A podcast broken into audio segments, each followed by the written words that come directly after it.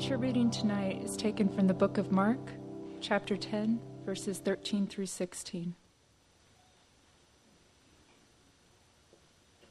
And they were bringing children to him that he might touch them. And the disciples rebuked them. But when Jesus saw it, he was indignant and said to them, Let the children come to me. Do not hinder them, for to such belongs the kingdom of God.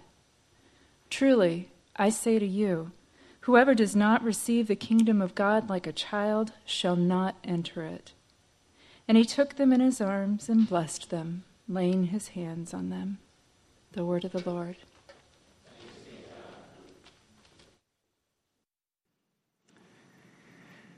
All Souls uh, has now been blessed with 60 children, and uh, some more coming. Uh, not, not from us, but some more coming from, from you.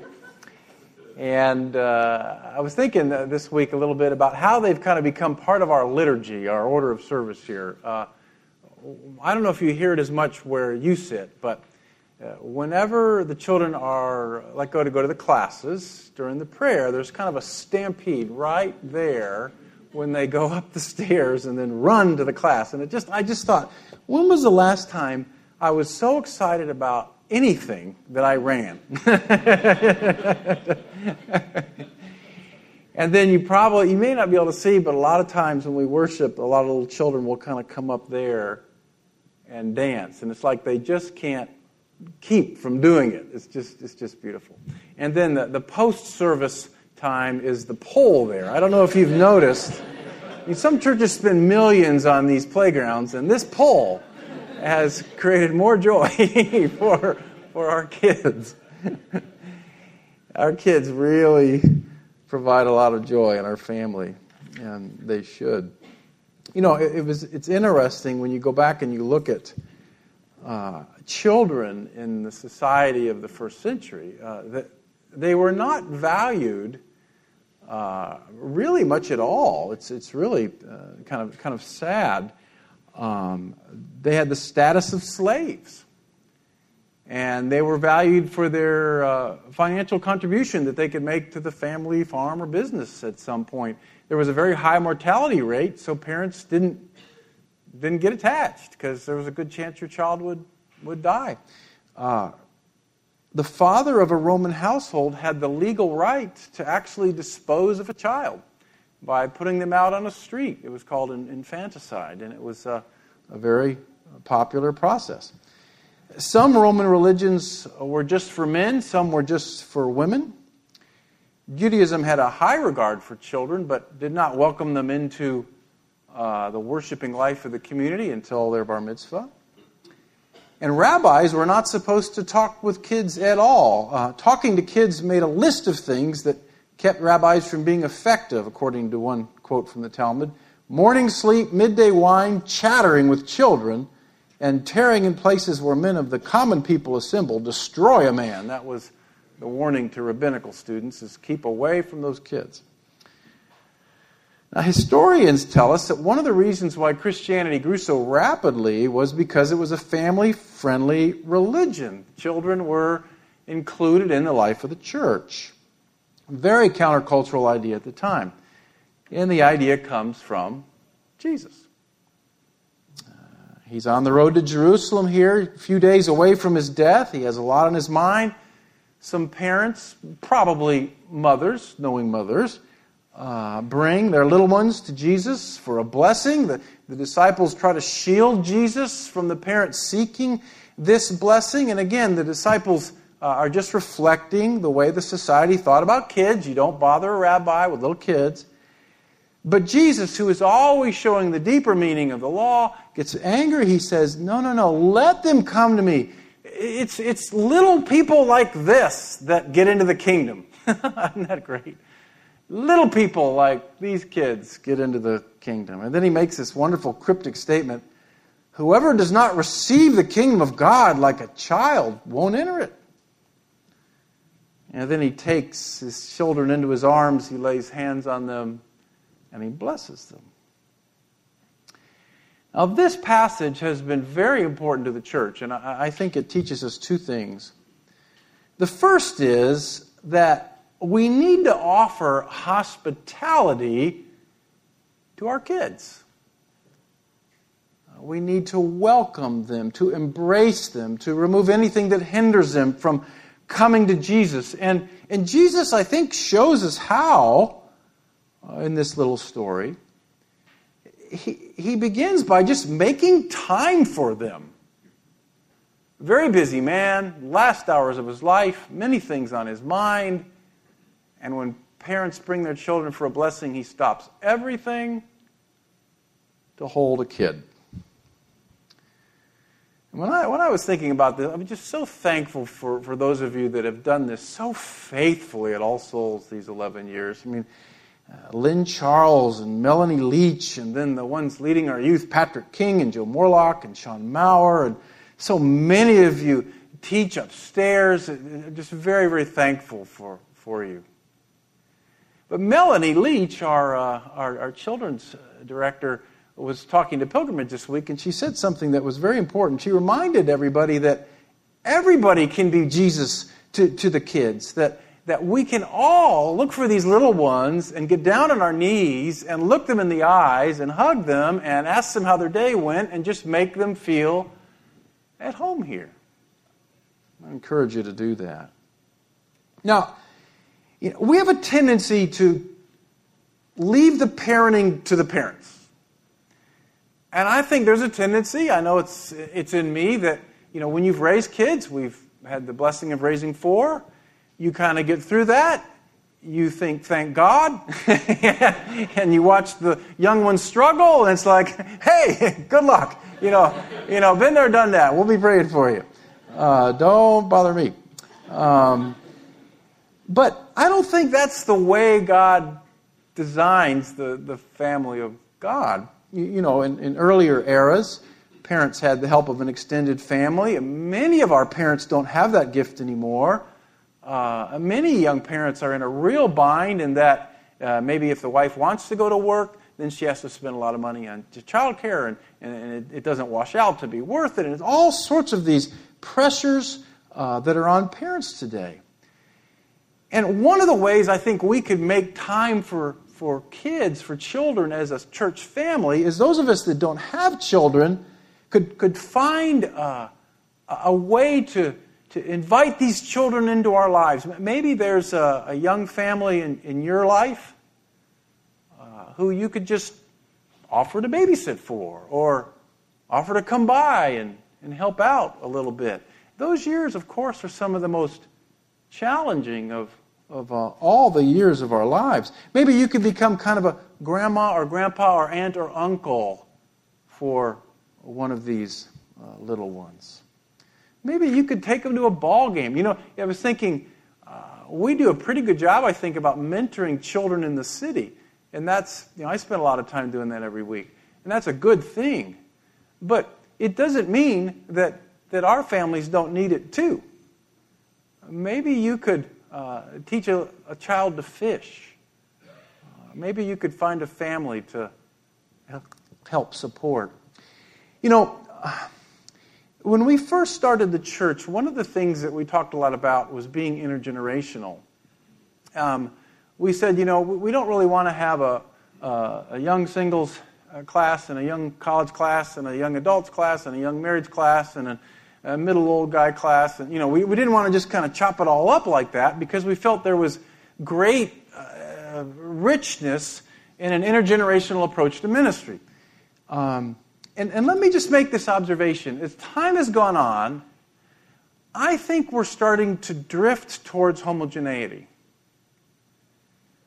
I, I think, and, and, I'm not trying to put you on a, on a guilt trip here, uh, well, maybe a little bit, but I'm, uh, I think it's natural and it's understandable that it's easier for me to be in a group with other 54 year olds who are dealing with 54 year old kind of things. And there's a place for that. But I'm not sure that's God's vision for the people of God, is that all the young parents are together and everybody's kind of in their own little same cluster. And I wonder if one of the things we could think about together as we go into the next year, Advent starts in, in uh, nine weeks. I wonder if one of the things we could think about is how could we be more of a family to one another? And my sense is that we do a fairly good job with connecting you with a handful of people, maybe not for everybody. Hang in there if you're struggling with that. But my sense is that most of us have a handful of people that we're doing life with, and that's rich. But then there's another level of connection that I, that I feel like we're maybe missing that family kind of connection. So think about maybe you could, who could you be an aunt or an uncle to? And just as kind of an aside, I was thinking about this and talking with a few folks. You know, we've been in this Encounters with Jesus series um, since the summer, and I think it's been a good transition. Um, but I kind of feel like we're coming to an end of it now. And what I'm, what I'm thinking is that from now till, from next week till Advent, I'd like to preach through either Philippians or 1 John and just kind of dig into one of those two books. I'm not exactly sure which one. Uh, maybe think together a little bit about being more the family of God. If you have a, a thought for me or input on that, email me about uh, where you think we might want to go. But uh, that's just something kind of kind of on my heart. Um, and one last thought before we leave this. Over the years, when people ask me how I think about our church, I, I often say this I, I think about us as a monastery with a core of monks and a whole lot of guests. And the guests kind of come and go, and, and the monks kind of stay. And that's okay, I think. It, I think it's part of our calling. We have a lot of people that come in and go to graduate school or come in and move, move to Nashville or something like that. And, and, and that's okay. But I, here's what I've been saying to the Lord Can we have more monks? you know, we had this great talk in our uh, talk about sameness. We have an old guys small group on Friday at lunch, and you got to be 50 to get in. Uh, and, and we were talking about aging and and just how important it is to, to have people to, to do that with uh, a few weeks ago. And, and that's something that I really yearn for us that we could really be a community where there's enough monks that we can kind of all go through this crazy thing together. So, end of uh, footnote 14. Now it gets back to the sermon. Another thing Jesus does is he touches these kids. it's just a beautiful scene. And you know, I've often wondered, I wonder if he did that for, for them or for him. I mean, he's about to die a terrible death, and one of his last tactile experiences are little children on his lap. Maybe he just needed that. And, and you know, I've wondered, what would, what would it have been like to have sat in Jesus' lap? I wonder if those kids, you know, 50 years later, talked about sitting in the lap of the Son of God. It's just such a beautiful picture. But, but today, you know, I don't know about you, but I'm so confused about uh, the touching in children. I mean, every summer when we get ready to coach swimming, we have to take this horrific training video on child sexual abuse. And it is just horrible. And I'm, i mean, it's, we should take it. It's important to take it. But at the end of it, it's like, I never want to be within six feet of a child. I, you know, I'm going to get arrested. But, but they want to be touched. You know, I'm sitting there on the bus going to a meet, and the older I get, the more veiny my hands get. Do you have that problem? I, I don't know. I mean, these veins are just like popping out. And, and the kids keep grabbing my hands, and, and they pull the veins. And, and they say, you know, does it hurt? Does that hurt? Well, it didn't until you started to rip, pull my veins out. And, and I wanted to just go, stop it, stop it. And then I realized they want to be touched. They just want to be touched. Uh, one, of our, one of our little swimmers, his dad is, is not there, lives alone with a mom who has a lot of health issues. Get the text this morning. She's just had uh, she's 35. She just had uh, open heart surgery. I go over to the hospital and, and talking to her, and uh, that, that, that's the little guy's only caregiver. And this woman is really sick. And I'm just thinking, who, who is hugging this guy? who's touching him? In a healthy way. And I'm thinking, okay, in about three years, the hormones are going to kick in, and if he's not getting touched in a healthy way now, I sure know where he's going to find it. And that never ends well. So there, there is a way that we can, in a healthy way, uh, hug a kid. It's, it's, it's something Jesus models for us. Well, Jesus also prays for these kids. In, in the Greek, in, in Mark, Mark, there's an, an additional preposition or an additional word added to the phrase blessing, so it's thoroughly blessed or fully blessed. Jesus bl- really blesses these kids with prayer. Oh, I would have loved to have seen that. What would that look like? I mean, he's got his hands on their little heads, and, and he's just, he's not just blessing them, he's uber blessing these little, little guys. Gosh, that's rich. I think praying for kids is really important. This is not an easy world to be a kid. And uh, I, I, I know you'll be praying for the, the Bransons this, this week as their, their son's having surgery and, or going through some tests. And I know that means so much to them. Praying for kids really helps. I think I told you a year and a half ago, two kids uh, were picked up by DCS. The mother had abandoned them and got into foster care. And we lost touch with them for a while, found them again, realized that two children with special needs uh, are really hard to place. They couldn't find long term care for them. It looked like they're going to be split up uh, and go into two different institutions. And uh, you, you, know the statistics, that doesn't end well. So there was uh, a prayer chain that started up. And this prayer text just started whirring around. You pray for these two little guys. It's, I wrote about one of them. In, I called him Martin, a little story I wrote called Rethinking the $3,000 Mission Trip. And so everybody's praying for, for Martin and his little sister. And they love each other. And they keep asking, You're not going to separate us, are you? This kid is 10. And my kids were getting up worried about math he's getting up worried about A, am I going to have a place to live? And B, are they going to take my sister away from me? And this little guy is so protective of his sister, it's unbelievable. So we start to pray, and there just happens to be this uh, young couple in Maryville. They're probably 27. She's a teacher, and, and they've been praying about adopting in Africa. And the door just keeps shutting, keeps shutting, keeps shutting. And then finally, a coach on the swim team says, Hey, you wouldn't be interested in adopting, would you? Two kids from here, they're 27. These kids are now 11 and 9. Very overwhelmed. Long story short, they foster them, they're trying to adopt them, and it looks like it's going to happen. And I got a, a picture on my phone of these two little kids who, when I met them, had been left off a bus in Park Ridge alone. The mother disappeared for 10 weeks, and they wandered house to house until somebody took them in. And they were at the beach. I think prayer has something to do with that.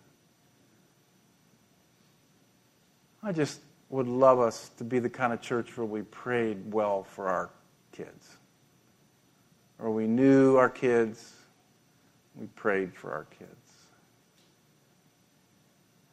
Uh, a couple weeks ago, we had the joy of um, uh, our daughter Sagen becoming engaged. Yay! And and the reason why we, we knew something was up was she um, had taken Lucas, that's the young man, to see Tammy and Barry. And Miss Tammy uh, had cancer early in her life and could not have children. And about 20 years ago, Miss Tammy and Mr. Barry adopted our two little girls. And for almost 20 years, they prayed for them, they wrote them notes, they gave them cards, they came to all their dances, they took them out to eat, they'd go over and bake things and spend the night. And so I knew when Sagen drug Lucas to Tammy and Barry that we were getting close. Now, Barry runs Barry's Jewelry. And Sagen made Lucas buy the ring at Barry's Jewelry. And the day of the engagement, I saw Tammy walking into Friday night, uh, you know, whatever we call that, First Friday, and, and I didn't know when, when this was going to happen. And, and I said, Do you know anything? And of course, Lucas had seen her that day and gotten the ring and was going up to put it on my daughter's finger. And, and she had to just lie to my face, which is a, a, a forgivable sin. Um, I can't tell you what it's been like to have a Tammy and Barry. Could you be a Tammy? Could you be a Barry? Do you need a Tammy? Do you need a Barry? You know, it's okay to ask. We did that once. We went to a godly couple. We just said, you know, we're struggling. We need help.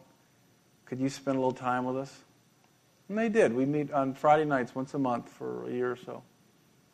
The Kieslings were their name. That's something kids do. They ask for stuff. I read an article recently about, I guess on Facebook, they're going to put a dislike button on it. That's kind of creepy. But uh, now you're going to be able to dislike stuff. And, and one lady said, I'm going to I'm going to dislike it every time somebody get, gets engaged because I'm single and it makes me mad. And I get the hurt that comes from that. But what if you took your singleness at this season of your life as a kind of a gift, as kind of an opportunity to come alongside a family and love their kids? Well, that's the first lesson I think we learned from this little story is that we need to welcome our children, make time for them, touch them, pray for them. Now, let's end with the second lesson from this little story. Jesus said we have to be like kids if we're to inherit the kingdom of God. Think about that. That is just a, a wild idea. What do we say? Quit being so childish. Grow up. Jesus says, Stop growing up, be childish. What are children like? What does this mean if we're going to cultivate their kind of characteristics? You know, children trust. They have this natural disposition to trust others. Children's play. Uh, they, they live in the moment. They're spontaneous. They're carefree. Children dance.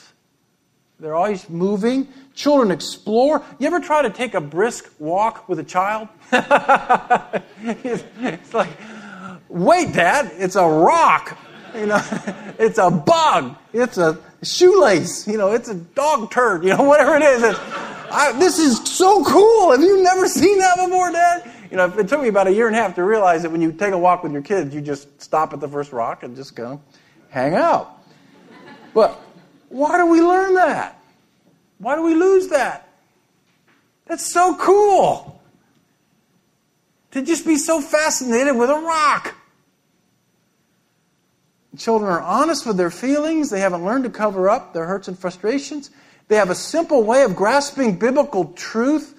Uh, Lynn Charles, who started our children's ministry, teaches a 7 to 11 year old class. She was saying she'll prepare all week to, to get the lesson plan. The kids will look at the material, and then say the truth in a simple, profound way that she never could have got to.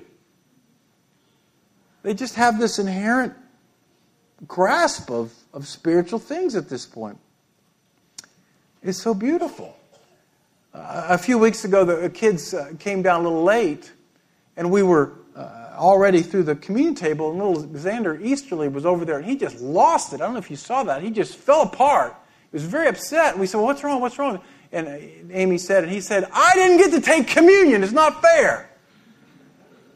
And so we ran, we thought we were going to have a blowout. So we ran over and, and uh, served him communion. And you could say, well, he's young. He doesn't understand. Maybe he's young, so he does understand. Maybe we should be crying when we miss communion. And if you watch, and that, by the way, is the highlight of my service with you is, is serving communion, but when the parents come up with their children, and I, I serve the parents, a lot of the children will reach for the bread. And I always think they're mimicking mom and dad. But Jesus says the kingdom of God belongs to such as these. Maybe they intuitively grasp what it all means better than we do. When did you stop being like a child? Think about that.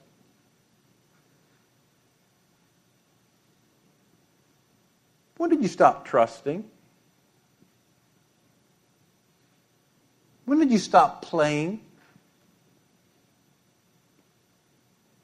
When did you stop dancing? When did you stop exploring? When did you stop being honest about your feelings? When did you stop reading the Bible and just believing it? Jesus calls us somehow to go back to that. And I know it's hard to go back to that, but I think we want to. There's a desire in us to go back to that childlike place. I heard this fascinating podcast about the latest big trend in book sales. Have you heard of this? Is adult coloring books, which would be good for me. It'd be the only way I could color. Um, why? Because we sort of us wants to go back and learn how to play. Something happened this week, and Jill saw me, so I'm going to confess it now, so she can't use it against me. But uh, sometimes in the afternoon when I get a little tired and truth maybe a little stressed and a little worried, I've got I've developed a habit. I'm not saying it's a godly habit. I wouldn't recommend it. But there is a jar of animal crackers in the children's room upstairs. And I know where it is. I'm just telling you because Jill would probably tell you anyway. So I found myself just about every afternoon, sneaking in and getting a handful of animal crackers.